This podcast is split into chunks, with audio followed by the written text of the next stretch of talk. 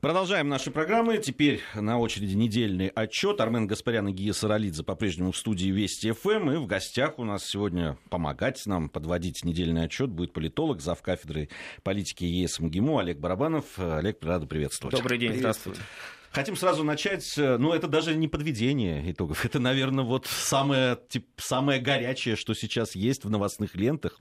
Э, то, что вы, наши уважаемые слушатели, уже в, э, могли слышать в, в выпусках новостей, это о том, что вот заявление, сообщение NBC News со ссылкой, я сразу отмечу, на высокопоставленного чиновника, там в единственном числе, э, разведки и сверхсекретные документы, которые каким-то образом попали в распоряжение телеканала. Такое ощущение, что сверхсекретные документы теперь в Америке, они попадают в компьютеры мужа, помощницы, там, э, телеканалы уж само собой и так далее. Просто разбрасываются им.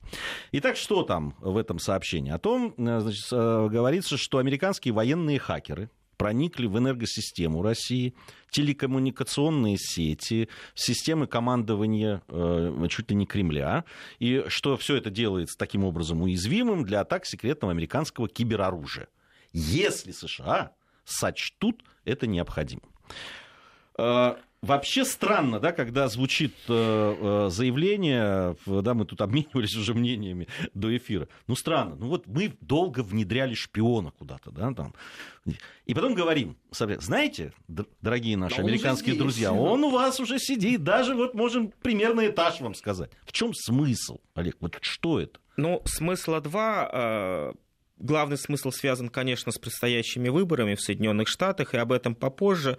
Но мне кажется, такой э, своего рода подарок празднику, поскольку сегодня 5 э, ноября день военной разведки, день главного разведывательного управления. И, наверное, кто-то в Вашингтоне хотел, чтобы наши доблестные разведчики не отмечали этот день в праздничной обстановке, а суетясь, шерстили бы все свои коды доступа, пароли и все прочее. Но... Олег, но это все-таки не ГРУ, это же несколько другое ведомство это несколько другое ведомство. Но, тем не менее, если свистать всех наверх, то свистать всех наверх. Понятно, что эти заявления абсурдны, понятно, что э, мы все понимаем, что все наши серьезные стратегические объекты никак не связаны с глобальной сетью, и проникнуть на них путем всяких там хитрых хакерских атак просто невозможно. Это, это не интернет. И очевидно, что это лишь то нагнетание истерии в отношении России перед президентскими выборами, которое выгодно Хиллари Клинтон, которая сейчас э, за последнюю неделю по социологическим опросам по разным штатам начи- начинает терять э, свои позиции, и ее ли- лидерство над Дональдом Трампом уже не кажется таким очевидным, и многие специалисты не исключают реальной победы Трампа, считая сейчас голоса в колеблющихся штатах. И все это нацелено на то, чтобы подать некий сигнал, э, может быть, даже не России и не пресловутым российским хакерам, которые вряд ли, наверное, существуют в реальности, а подать сигнал самим себе, что э, не дай бог, что случится э, какой-нибудь компьютерный сбой или какая-нибудь иная нештатная ситуация во время президентских выборов в США 8 ноября, то виноват уже известен. Виноват это виновата снова будет Россия, и э, тогда э, вновь избранный президент США вместе с Обамой будет решать, активировать ли этих суперхакеров американских, которые проникли у нас абсолютно во все э, точки доступа, вплоть до розеток электрической сети, или же не совать пальцы в эту розетку. То есть это игра на понт, и вряд ли что-то за ней стоит. Ну хорошо, вот 8 ноября выборы состоятся. Они пройдут тихо, спокойно. А как тогда гасить общественный ажиотаж, который раздувался на протяжении многих месяцев? Ведь, по сути дела, если так вот в сухом остатке посмотреть, это в чистом виде те самые э, американцы, я вижу русские танки на наших улицах. Да, это, наверное, можно называть даже макартизм 2.0. Но ведь в такой нервной обстановке ты не можешь жить постоянно. Нельзя же э, каждый день просыпаться и думать, куда там проникли русские хакеры. И чем мы, собственно говоря, будем отвечать в этой чудовищной стране, о которой мы ничего не знаем. Ну да, э, эта проблема есть. Э, проблема того, что американский обыватель, э, к сожалению, не слишком восприимчив к информационной войне, к вот такой разнузданной политической пропаганде. Он, в общем-то, привык верить тому, что ему говорят из телевизора. Главное, чтобы гамбургер всегда был под рукой. И поэтому вот эта опасность, э, к сожалению, да, вы правы, она может сохраниться надолго. Градус антироссийской истерии, ну, наверное, будет спадать после выборов, даже если победит Хиллари. Но, тем не менее, негативные воздействия, конечно, конечно останутся. Здесь вопрос в другом, что если побеждает Хиллари, да, все-таки с не, небольш... немного большей долей вероятности можно сказать, что победит Хиллари, чем Трамп, а, то а, в этом случае многие американские эксперты, я с ними общался на Валдайском клубе, который был неделю тому назад, они говорили о том, что они сейчас не исключают запуска процедуры импичмента в отношении Хиллари, поскольку официальное расследование ФБР в отношении ее возобновлено. Понятно, что здесь э, никакого российского следа нет и в помине, и э, засланным агентом э, КГБ э, директор ЦРУ, э, директор ФБР не является. Вот. Но э, вот весь тот шлейф компьютерных и иных э, преступлений, той халатности преступной, которая отличала Хиллари на посту госсекретаря, особенно деятельностью очень скандальной, спорной помощницы Хуб, это Хухумы вообще, Абедин. Честно говоря, да. это, это просто за гранью какая-то. Да. Правда. Куда, Сам... куда смотрели э, вот, службы, которые ну, все равно так или иначе отбирают, да, э, они получают там какой-то допуск. И, это... Им некогда. Они все внедряют шпионов сюда, чтобы обесточить наши Слушай, сети. Ну, это все-таки там вице-президент, ну, да, там, госсекретарем. Госсекретарем. Госсекретарем, да а когда помощница там. Ну это же, это же просто у госсекретаря девушка э, э, из братьев мусульман. Из братьев мусульман. Ну, просто, причем там идейный вдохновитель, чуть ли не человек, которого сами же американские спецслужбы связывают с терактом 11 э, э, сентября. Ну, это просто коллеги, я... а вот простите, я готов там э, согласиться, что я, может быть, самый непонятливый человек в стране, но я не понимаю тогда, в чем сверхзадача по Станиславскому. То есть сначала выбрать Хиллари и тут же запустить процедуру нет, импичмента? Нет, а, к сожалению, таких выдающихся режиссеров, как Станиславский и Немирович Данченко, в современной Америке мы не видим, по крайней мере, в жанре политического триллера, который сейчас разворачивается. Это и, скорее комедия даже. Да, к сожалению, то, то, то клиповое мышление, да, которым мы пугаем э, наших граждан, говорим о том, что вот одна из проблем подрастающего поколения из-за э, плохого качества образования и так дальше, она характерна и для современного вашингтонского истеблишмента. Он не умеет планировать э, в долгую. Соответственно, сейчас задача очень краткосрочная, всеми силами добиться победы Хиллари, а дальше э, хоть трава не расти. Но пойдет она под импичмент, на ее место придет вице-президент, который будет отбивать вот те вложения фонд Клинтонов, которые уже внесены саудовцами, катарцами и прочими друзьями Америки. И все пределы. И все пределы, да, совершенно верно.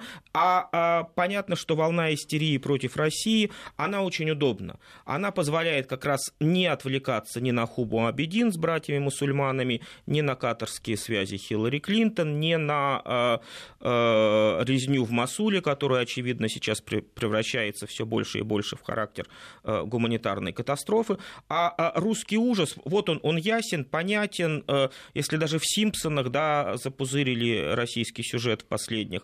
Если э, Трамп российский шпион, директор ФБР российский шпион, потом выяснится и Билл Клинтон российский шпион, да, э, Ельцином лично завербованный вместе с Наиной Иосифовной.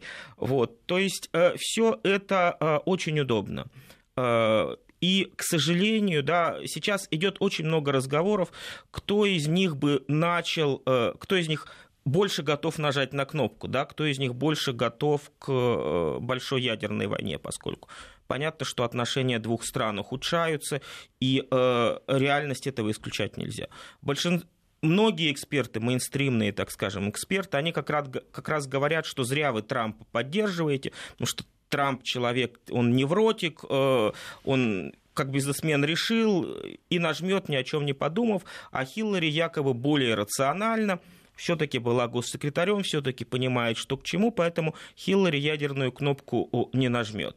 Но здесь как раз вот э, все, то, что скрывается в ее отношении за последние две недели, в том числе ее практически прямая связь э, с исламским э, экстремизмом на Ближнем Востоке и в странах залива, она делает как раз президентство Хиллари э, очень опасным и может подвести нас в гораздо большей степени, чем президентство Трампа, э, к балансированию на э, грани ядерной войны. Ведь не случайно же Хиллари проговорилась, что нужно будет 4 минуты вот эти знаменитых для того, чтобы нажать на кнопку.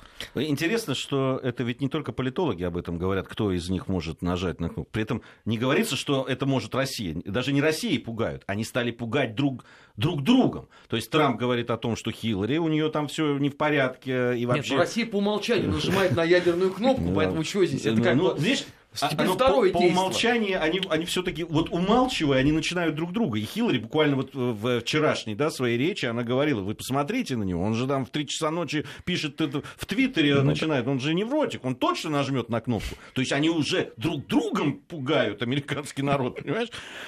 Э, я тут вот э, в ну, э, смотрел буквально вчера, по-моему, если я не ошибаюсь, сюжет, причем снятый не нашими журналистами, в по поводу того, как вот, э, что думают простые американцы. Очень любопытный сюжет был.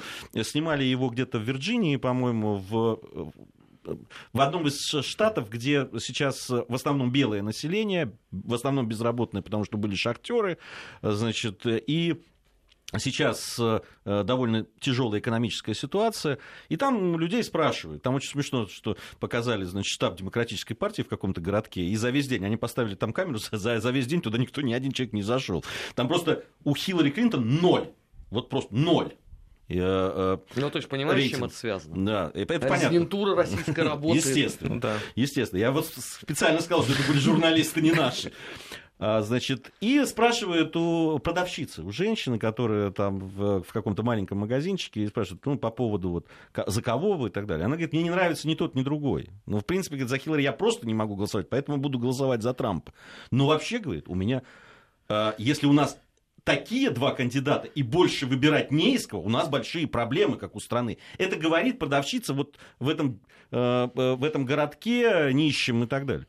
Но на, на самом деле ну, наверное, подобные мысли есть и у других людей уже в ходе этой политической предвыборной кампании. Мне так кажется. Да, совершенно верно. Это, опять же, на уровне политического гротеска, на уровне политических карикатур очень резко выплеснулось вот э, в последние дни, когда э, в Америке было празднество Хэллоуина.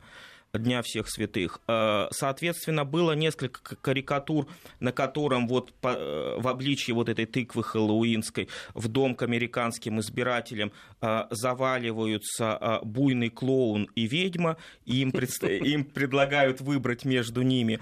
Были аллюзии, пардон, и на Гарри Поттера, поскольку вот, если вспоминаем, что в Гарри Поттере был знаменитый темный властелин Dark Lord, который всем командовал, но вот сейчас говорят, что темный властелин уходит, а на его место приходит, вот если вспомнить пятую серию Гарри Поттера, Гарри Поттер и Орден Феникса, там была такая злобная ведьмочка Долорес э, Амбридж в розовом да, пальтишке, да, да, да, которая да, да. на год захватила Хогвартс. Соответственно, вот аллюзии на Обаму, как уходящего Дарк Лорда, темного властелина, и а, аллюзии на Хиллари, как вот на эту ведьмочку в э, розовом пальто, которая будет всем гадить, конечно, как только может, но она уже не такая страшная.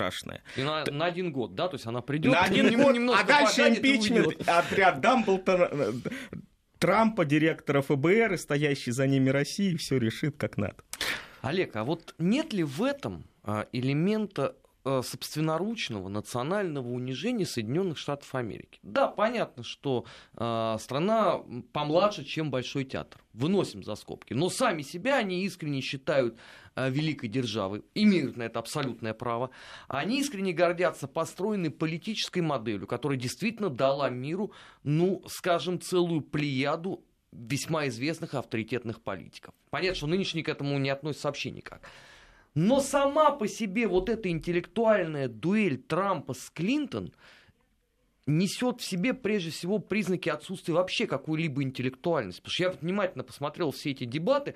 Ну, э, у меня иной раз чувство такое не покидал, что у нас на рынке каком-нибудь Верхнеустюжинском, да, а, продавцы палаток более оживленно дискутируют по вопросам внешней, а главное внутренней политики. Ну да, совершенно верно, поскольку дебаты, по крайней мере, начиная со вторых дебатов, э, свелись уже к вопросу о том, кто с кем спал и кто кого покрывал.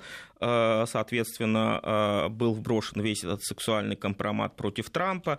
Трамп отвечал, что а ты, Хиллари, сама покрывала своего мужа, да, от тех жертв, когда, которых он насиловал, и там э, Моники Левинской пыталась заткнуть рот, но ничего не получилось. Понятно, что это действительно абсурдная ситуация, действительно унизительная для Америки, но проблема в том, к сожалению, да, что большинство граждан этой страны, они политически очень наивны и э, не сталкивались с такого рода вещами. Опять же, повторю, что они привыкли верить всему, чему всему тому, что говорят в телевизоре или пишут в, в газете штата. А, и поэтому их способность к самостоятельному, рациональному, критическому осмыслению действительности, она сейчас только начинается. Но мы видим, как она возрастает. Она началась понятно, в крупных городах в период оккупируя Уолл-стрит, а, в период кризиса 8-9 годов, а, она началась с фронды э, Калифорнии и Силиконовой долины, но затем она пошла в народ. Успех э, чайной партии, то есть правых таких э, праворадикальных в идеологическом смысле республиканцев.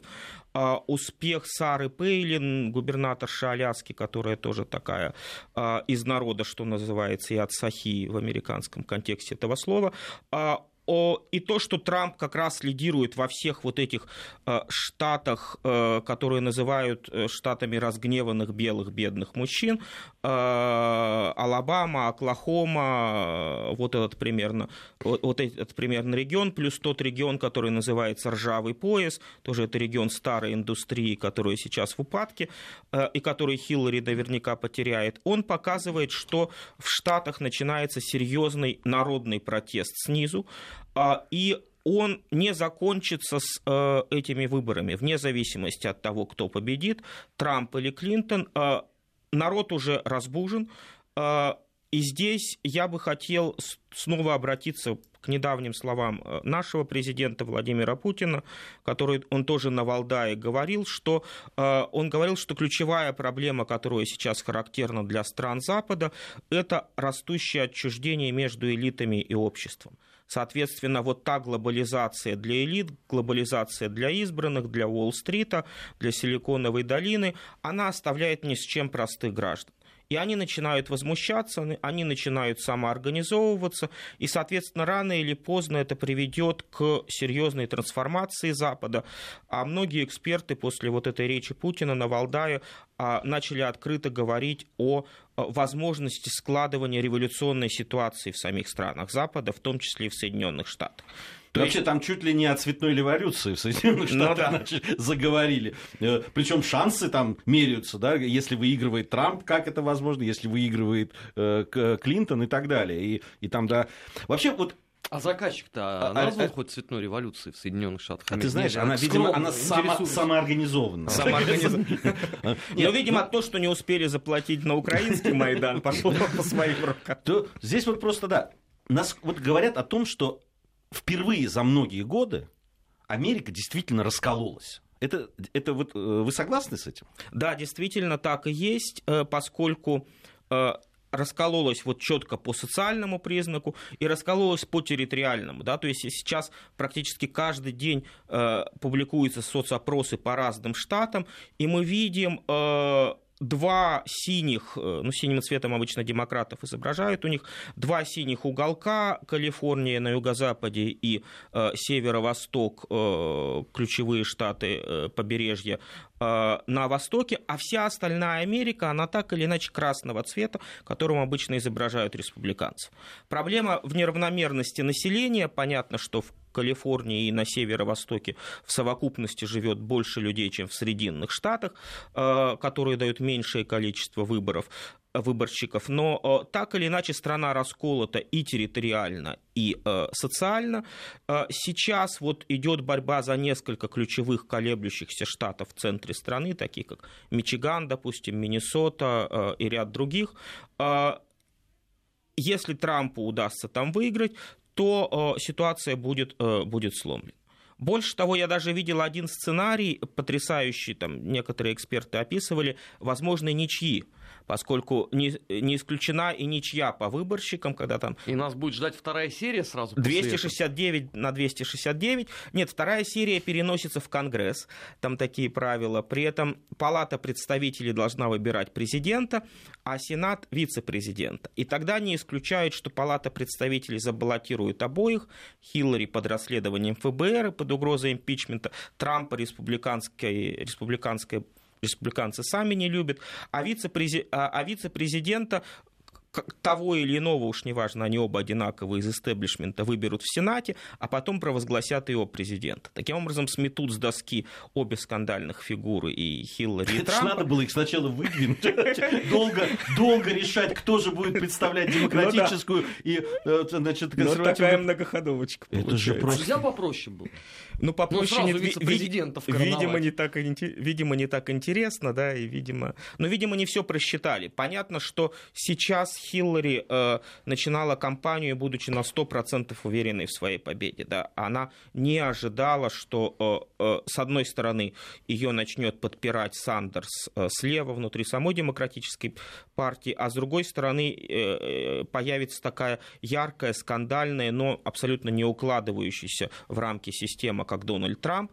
Поэтому, поэтому она мечется. Поэтому вот и началась эта антироссийская истерия, в том числе, поскольку от, от отсутствия от недостатка недостатка да, рациональности. Да, давайте вот честно скажем, Армен, э, здесь э, давайте честно. Я помню, когда начиналась только эта э, кампания президентская, вот в этой студии мы звонили нашим собственным корреспондентам и спрашивали, ну а что Трамп? И все так похихикивая, да, так с долей уже иронии говорили о том, что ну вот пока он вот... И время шло, а Трамп рос. А Трамп рос и рос. Да, и, и, и, но мне кажется, что вот история Трампа и история Сандерса, это, в общем, а, они лежат в одном контексте. Ну, то есть это говорит о э, вещах, которые уже вышли да, за пределы вот, э, понимания и э, организации э, э, политических партий. Но они такие внесистемные, и Сандерс ведь тоже. Да, абсолютно, причем даже более внесистемные, чем Трамп. Но понятно, когда уже за год до начала праймерис начали рисовать картинку э, снова Клинтон против снова Буша, когда, в общем, Джеба Буша победа, э, выдвижение, номинация тоже считалась э, вещью самой собой разумеющейся, то в какой-то момент американский народ не выдержал и понял, что вот вся эта игра в клановую семейственность с демократией имеет мало общего. Ну хорошо, э, у нас сейчас э, э, время новостей уже подходит. Я напомню, что сегодня в гостях помогает нам подводить недельный отчет политолог, зав. кафедрой политики ЕС МГИМО Олег Барабанов. И, кстати, если у вас есть какие-то свои соображения или темы, которые вы хотели бы, чтобы мы здесь затронули, вопросы, милости просим к нам на смс-портал 5533. Не забывайте про слово «Вести» в начале вашего сообщения, чтобы мы его здесь увидели. Если хватит времени, и это будут действительно интересные, любопытные вопросы, обязательно э, попросим ответить э, Олега и сами тоже примем посильное участие. Сейчас новости, затем вернемся. Главные события. Продолжаем наш недельный отчет. Армен Гаспарян, Гия Саралидзе в студии Вести ФМ. У нас сегодня в гостях политолог, зав. кафедрой политики ЕС МГИМО Олег Барабанов. Э, по Олег, поводу, да. Каждый день американские средства массовой информации переполнены в буквальном смысле антироссийской риторикой, паникой, все пропало, все, русские уже здесь. А, сегодня же а, один из украинских дипломатов, а конкретно посол этой удивительной страны в США, господин Чалый, делает заявление о том, что полтора миллиона выходцев из Украины или имеющих в той или иной степени отношение к Украине – а, будут, вне всякого сомнения, важным фактором на этих выборах. При всем при этом я вот обратил внимание, что никто не сделал замечание о том, что это грубое вмешательство в дела суверенного государства, да? что это попытка повлиять каким-то образом на выборы, и что вот вообще, если мы о чем-то таком, о вмешательском рассуждаем, то это делает явно другая страна. А американское общество к этому относится абсолютно спокойно. У них есть вот идея фикс теперь, да, это вот такая вот злая Россия, вот этот медведь, который придет всех ломать. Понятно, что долго с этим существовать будет невозможно. Но вообще в планах у американской политической элиты есть, по крайней мере, понимание того, что последние три года прошли вовсе не так красочно, как им это описывали. И что проблема-то лежит в другом абсолютно. Да, это так, но сначала я просто откликнусь вот на а, эту новость с украинским послом и хочу сказать, что он просто протормозил, поскольку если он хотел под это дело выбить какие-то дополнительные финансовые вложения, то это нужно было делать не за три дня до выборов, а за пару-тройку месяцев э, говорить о важности украинского электората Нет, он и, и ходить в штаб демократической а Украина партии. же говорит о том, что весь мир крутится вокруг нее, поэтому любой каприз э, исполняется моментально. Ну да, но за три дня просто не успеют проводку сделать, а после восьмого будет уже абсолютно все равно. Вот. Но э, возвращаясь э, к сути вашего вопроса, да, действительно, эта проблема есть, и действительно мы видим сейчас, как все больше появля... начинает появляться серьезных экспертных статей с критикой политики Обамы и Хиллари Клинтон в отношении России. Об этом, ну, у нас в нашей стране вот за последние две недели, может быть, самый яркий представитель такого рода критического э, такого рода критических взглядов.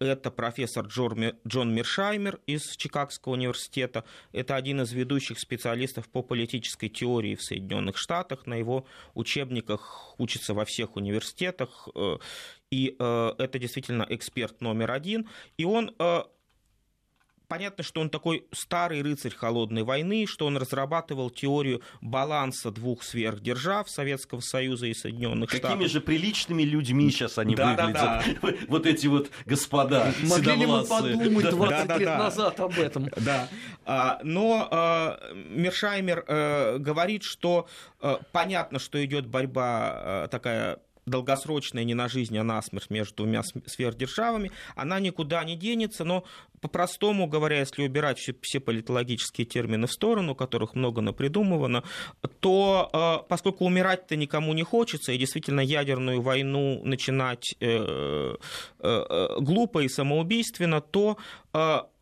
две великих страны, не до, даже будучи противниками, даже ненавидя друг друга, да, вот Обама может просыпаться, да, и с мыслью э, ужаса, ненависти, кошмар о Путине и России, засыпать с этим ужасом и кошмаром, но э, задирать другую страну нельзя, особенно по мелочам. И с этой точки то, что сделал, с этой точки зрения, то, что сделал Обама на Украине, является как раз вот таким задиранием по мелкому. Э, последствия которого были абсолютно не просчитаны. И это привело к э, серьезному дисбалансу в отношениях. Оно поставило две страны, две супердержавы, э, если не на грань большой войны и конфликта, то, по крайней мере, очень близко подошло к этой грани. И мы все вот сейчас, и не только мы, во всех студиях обсуждают возможные ядерные сценарии, возможность, возможные реалии этой войны. Соответственно, вот точка зрения таких вот классических рыцарей холодной войны, войны, она состоит в том, что да, Россия противник Соединенных Штатов, естественно, не нужно сливаться в дружеских объятиях, но тем не менее противника не нужно задирать по мелочам, поскольку это опасно. А Обама же и, и Билл Клинтон до этого, они исповедовали совсем другую идеологию, что Америка должна распространить экспорт демократии на весь мир, э, все страны должны э, танцевать под американскую дудку и видоизменить свои режимы по американскому образцу, будь то это старые противники США, как Каддафи, или старые союзники США, как Мубарак в Египте, все равно, то есть как бы вот э, закон экспорта демократии един для всех, неважно, друг ты или враг, ну, за исключением Саудовской Аравии, это понятно.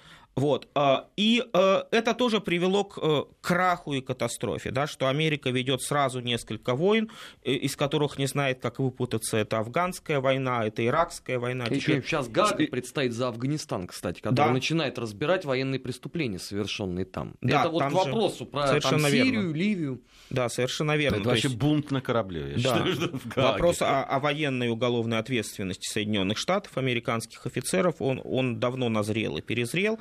Мы видели это еще со времен третьего года, да, со времен э, печально известной тюрьмы, э, как она называлась, Абу Грейф в Ираке, Абу да, Грейф, да, с пытками, да, э, за которую никто не понес ответственности. Что там было э, в тюрьме в Гуантанамо во времена Буша, мы тоже, в общем, не знаем всей правды и никогда не узнаем, если не будет э, однозначного расследования. Но вот люди типа Мершамера, ну, он не, не одинок. Такого рода статьи начинают появляться и со стороны э, многих э, других специалистов по России, в Соединенных Штатах известных, там Сэмюэл Чарап, один вот, может быть, из лучших русистов нового поколения, 30-летних, 40-летних в Штатах, а, опубликовал примерно в той же тональности статью, что Россию нельзя стереть с карты мира ластиком, как Ливию или Сирию. С Россией так или иначе Соединенным Штатам нужно будет договариваться, а, и если э, американский истеблишмент этого не понимает, то тем хуже для него. То есть, проблема-то так... главная еще состоит в том, что вот дурной пример оказался заразительным. Вот мы с Ги как раз вот в перерыве обсуждали. Да, здесь просто вот э, да. сообщение, заявление президента Болгарии, буквально там 20 минут назад он, э, это появилось на на лентах новостных. Э, значит, Рассен Плевнелиев в интервью BBC заявил, что, на его взгляд, Россия сегодня пытается, Россия сегодня пытается ослабить и разделить Европу. И сделать нас, ну, то есть европейцев, Рассен имел в виду, э, зависимыми. Значит, э, и при, при этом он значит, глубокомысленно сказал, что ну, угроза введения в Европу российских танков невысока. Но вот в отличие от да, влияния Москвы способна разделить континент. И поэтому он призывает Европу вести по отношению к России более жесткую политику. А, что такое более жесткая политика, не совсем понимаю, правда. Что такое разделить Европу? Тоже не совсем понимаю. Э, но наверняка президент Болгарии, я надеюсь на Но это, это понимает, что у разной Европы разные интересы все-таки во многом, да, там и разные экономические интересы в том числе. А что, вот что это? это, Нет, это... Я, я бы вспомнил такой термин, э, который известен еще с 30-х годов, который называется лимитрофная политика. Да? Э, под лимитрофами, чтобы понятно было, понимаются вот те малые пограничные государства, которые действуют по принципу принципу ни вашим, ни нашим, по принципу санитарного кордона, и стремятся э, всячески обострять э, ситуацию, э, желая тем Желательно на словах. Желательно на словах, да, но при этом, чтобы шло финансирование от хозяев. И здесь, я думаю, президент Болгарии вот с точки зрения этой лимитрофной политики сморозил глупость, поскольку он-то лимитров достаточно далекий от России, он с Россией не граничит, а такие великие лимитрофы, как Эстония, Латвия, Литва, которые которые сейчас очень сильно поставили да, как раз на обострение отношений с Россией для того, чтобы вложиться в финансирование натовских баз на своей территории, э, в закрывание глаз на собственные долги экономические. То есть э, для них заявление президента Болгарии может показаться даже чересчур миролюбивым и подозрительным. Да. То есть, про танки он говорит, да, что про их танки. вряд ли увидят. Их вряд, вряд, вряд ли увидят, а в Таллине просыпаются и танки мерещатся буквально. Да? А, вот бывший был президент такой Эстонии, Ильвис, сейчас ушел в отставку, русофоб отъявленный, да, всегда ходил в бабочке и ненавидел Россию, вот с утра до ночи просто вот ненавидел ярой ненавистью. Ему, видимо, танки в кошмарах э, шли еще жестче и чаще, чем в кошмарах Обамы. Поэтому болгарский президент должен сначала подумать, посоветоваться с более продвинутыми лимитрофами. Не нужно забывать, что Болгарию ведь приняли э, и в НАТО, и в Европейский Союз со скрипом по большому блату и со снобской неохотой. И до сих пор Болгария считается одним из самых слабых звеньев НАТО, поскольку э, непонятно, что себе позволяют вытворять, то там договариваются с Россией о Южном потоке, то там э, продвигают умеренного пророссийского кандидата Ирину Болкову в генеральные секретари ООН, в общем, э, ведут себя не так, как положено порядочному лимитрофу. Так что здесь я бы призвал болгарского президента задуматься. Ну, то может быть. Может быть. Э, кстати, э, в его словах, хотел бы отметить, прозвучали слова по поводу кибератак это просто становится... Ну, в Болгарии тоже, тоже кибератаки, вот, да? Он говорит, что... Там же помидоры и кетчуп. Там, э, ну, дело, видимо, что-то и с кетчупом.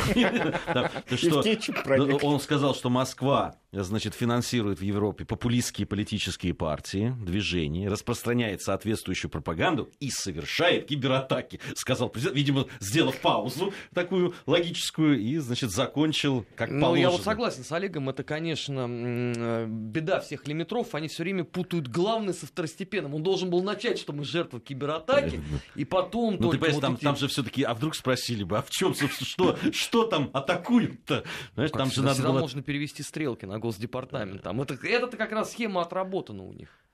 Болгария в этом плане, они, они молодцы. Они никогда не скажут лишнего. Э, у нас э, сейчас региональные новости и э, погоду мы узнаем. Затем вернемся и продолжим. Главные события. Продолжаем э, подводить итоги. Недельный отчет в эфире. Армен Гаспарян, Гия Саралидзе. И в гостях у нас Олег Барабанов, политолог, зав. кафедры политики ЕС МГИМО. А, ну, Олег, ну коли все вот заговорили э, всю эту неделю о бесконечных кибератаках друг на друга, да, ну понятно, что Россия уже покорила весь мир, судя по всему, да, да американцы вяло пытаются огрызаться безрезультатно. И, ну, видимо... Ну нет, ну видишь, они уже проникли, уже проникли. Да какая разница, уже коды все поменяли, поэтому можно начинать сначала, это без конца и начала путь. А, но ведь вопрос-то на самом деле от этого никуда не делся. Нас, насколько вообще защищены все вот эти современные сети от такого? И невозможен ли в какой-то момент вот тот самый коллапс, о котором писали, условно, еще лет 20 назад писатели-фантасты, которым пугали вот в этих вот голливудских экранизациях, что вот это компьютеры взбунтуются, да, сеть живет сама по себе. Насколько они вообще защищены? Да, проблема этой технологической антиутопии, технологической катастрофы, она, э, она реальна. Да? И, э, собственно, после э, разоблачений Сноудена стало ясно, что большой брат не спит, что американские, даже не, не хакеры в данном случае, а специалисты по информационной контрразведки и разведки э, ведут свою работу, что прослушка стоит везде, что мониторинг э, компьютеров э, и телефонов тоже идет везде. Но понятно, что доводить ситуацию до паранойи и разбивать собственные айфоны молотком э, не стоит, да, потому что... Ну, по крайней мере, сегодня. По крайней мере, сегодня, да. С другой стороны, понятно, что э, ключевые э, объекты, имеющие стратегическое значение для безопасности любого государства, они с открытой сетью не связаны, и поэтому говорить о том, что кто-то через интернет помешает пускам ядерных ракет, другим аспектам военной системы доведения информации или там деятельности атомных электростанций, это все не так. То есть здесь как раз э, я бы больше говорил не о киберугрозах, поскольку они для вот, для вот этих особо чувствительных объектов, а о том, что э, в условиях э, беспорядков, майданов и прочих анархических действий они могут стать объектом для обычного, человеческого, э, несанкционированного проникновения. Давайте вспомним, что было сразу же после Майдана в Киеве, когда вот этот, э, как его называли-то, э, Сашко Билый, которого потом грохнули, Э, один из лидеров украинских националистов, он э, геройски захватил э, Ровенскую атомную электростанцию в городе Кузнецовске, положил там персонал центрального зала лицом в пол, помахал автоматом, но, слава богу, хватило у Сашко Белого, хотя фамилия Белый, но остатков серого вещества хватило для того, чтобы кнопки не нажимать на пульте. А взорвать ситуацию, взорвать станцию а Чернобыль мог на раз, на зло клятым москалям.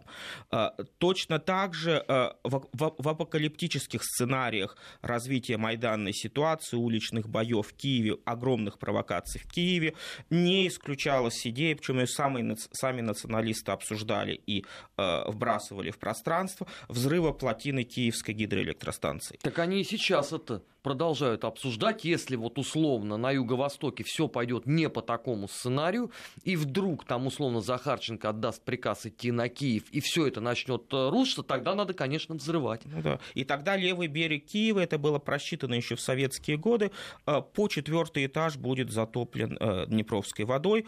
Вот это может быть то националистическое крещение в Днепре, которого ждут правосеки и бандеровские фашисты. Но, но тем не менее, вот когда, говорить, когда мы говорим об опасности для ключевых объектов инфраструктуры, то я бы в первую очередь ставил не на киберугрозы, а вот на такого рода вещи, когда государство не может само обеспечить физическую безопасность, человеческую безопасность э, этих объектов, то все начинает э, ставиться э, под вопрос. То же самое было, даже выйдем, выйдем за рамки Украины, бог с ней, такого же рода возникали и возникают вопросы насчет пакистанского ядерного оружия поскольку в стране э, черти кто только не оперирует. Боевики э, самых разных да, э, форматов, там ваххабиты, Аль-Каида, теперь ИГИЛ, пакистанская межведомственная разведка ИСИ, она играет и за этих, и за этих, и не пойми за кого.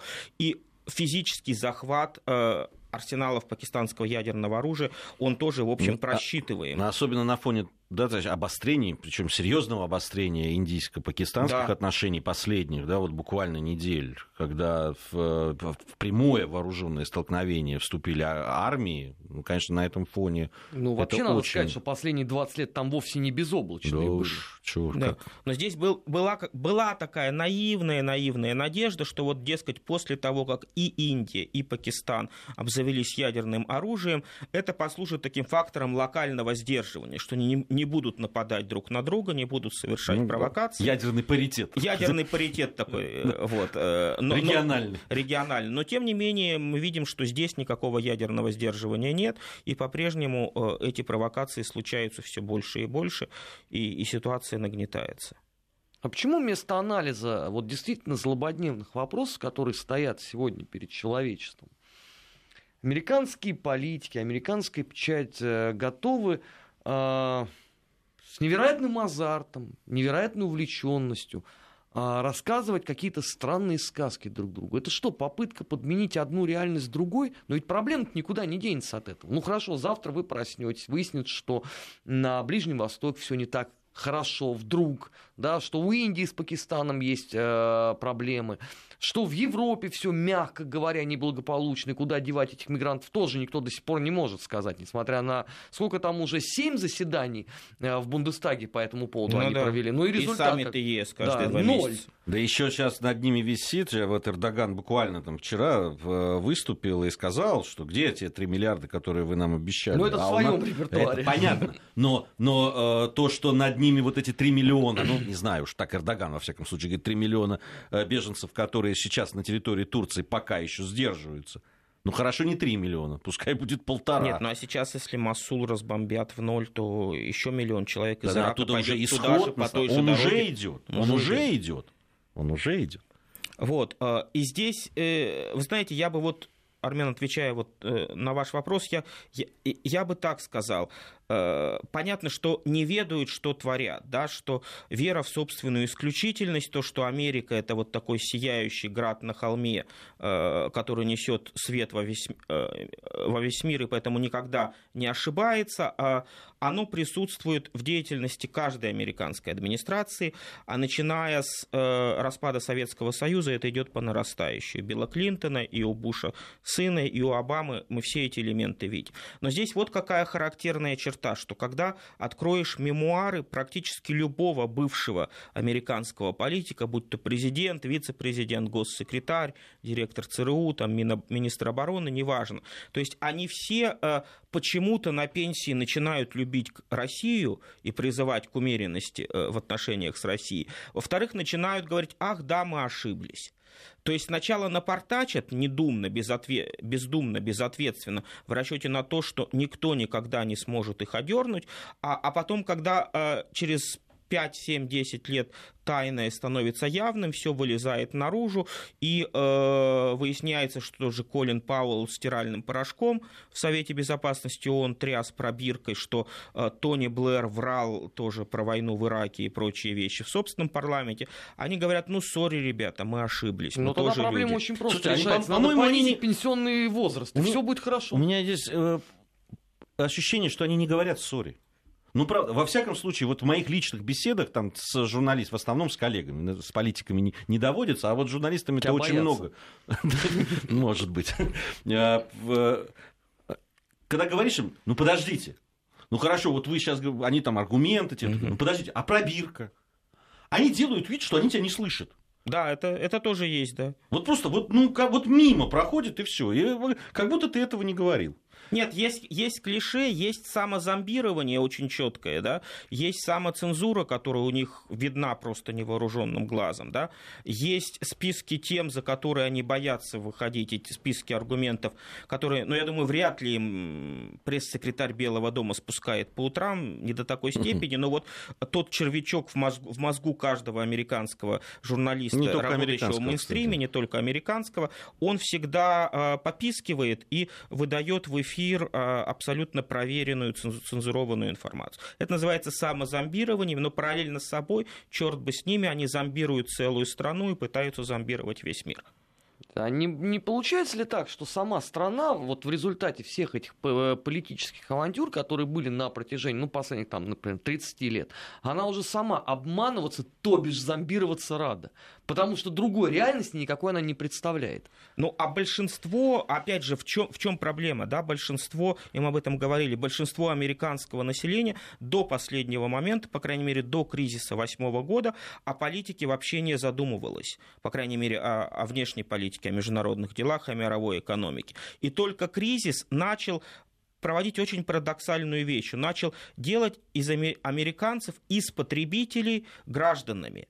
То есть, когда стало ясно, что вот э, ипотечный рай заканчивается и гамбургеров на всех не хватает, то тогда они начали задумываться о гражданском протесте и гражданской активности. То есть, пока их не тряхануло, э, это общество оставалось абсолютно наивным э, и подвластным для любого зомбирования. Начиная от Киссинджера, мастера этого дела, и заканчивая нынешней Хумой Абедин. Ну, что ж, на этом недельный отчет завершен. Э, Пожелаем успеху Дональду Трампу, нашему российскому кандидату на выборах. Хиллари тоже наша. Спасибо всем. Олег Барабанов у нас был в гостях.